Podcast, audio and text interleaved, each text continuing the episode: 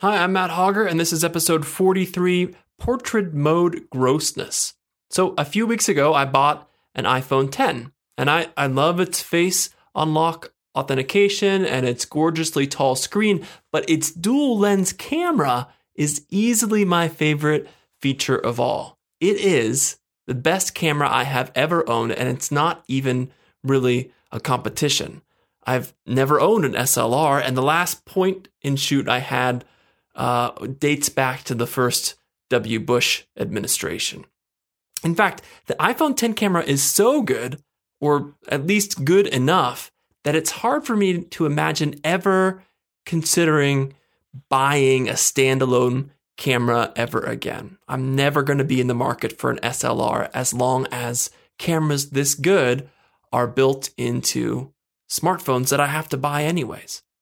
Now, that's not to say that there isn't plenty uh, that I'd like to see improved about the iPhone 10's camera. In particular, while I really enjoy portrait mode, which is that feature that does the fake bokeh blur effect, I find it kind of alternately intoxicating and maddening. In many cases, it does a great job isolating my photo's foreground subject, which in most cases is going to be my two year old daughter.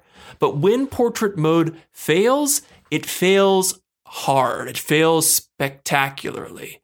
As many others have already pointed out, hair in particular uh, poses a serious challenge to its algorithm, uh, as do non contiguous background areas. In other words, like when you have uh, an open space, like in the crook of your arm, often that will not be blurred out as part of the background.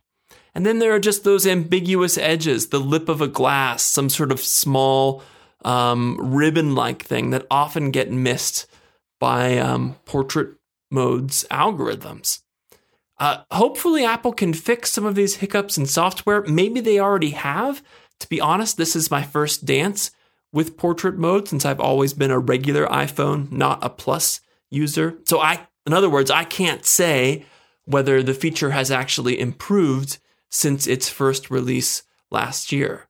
But I have at least some hope that the edge detection is going to get better and that some of these gaps will get filled in, pun intended. But even if the algorithms improve, I'd still like to have some way to touch up those problematic portrait mode depth maps, all those places where uh, iOS is incorrectly sensing what ought to be in the foreground and what ought, ought to be pushed to the background. There are already a bunch of interesting apps that let you look at the underlying depth channel. Uh, there's an app called Slør. I don't know if I'm saying that right.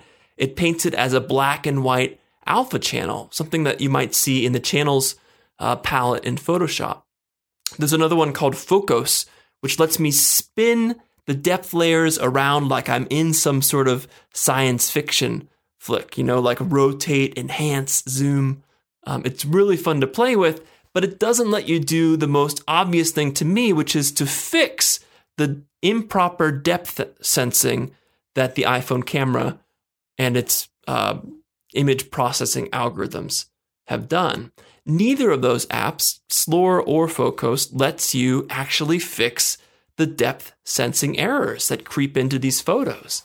Uh, for example, take that non contiguous background area I mentioned earlier. If you had a decent channel editing interface, it would be relatively simple to paint uh, this foreground area that didn't get blurred back into the background. Just this little triangle of space that got improperly sensed. Put it to the background where it belongs. Now, it's possible that the developer facing APIs don't actually allow you to write depth changes like that back to whatever package makes up a portrait mode photo at the OS level. If that's true, that's a shame and it ought to be corrected. But in the meantime, I'd love to see an app uh, handle those sorts of depth edits in house and then export that flattened photo with all the proper blur baked in back to the camera roll.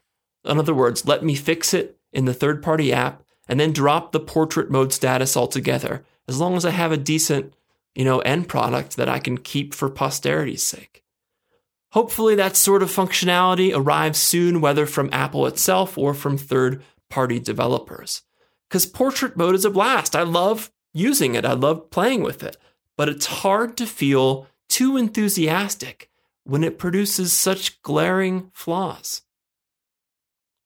Thanks very much for joining me for this episode. You can check me out on the web at matthauger.com. My last name is Hauger, H A U G E R. That's also my Twitter handle, Matt Hauger. Uh, hit me up there. Let me know what you think of the podcast, or if you're watching on YouTube or reading online. I'd love to hear your thoughts and suggestions on where I might um, where I might go next, what I might talk about. Again, thanks for joining me, and I will talk to you next time.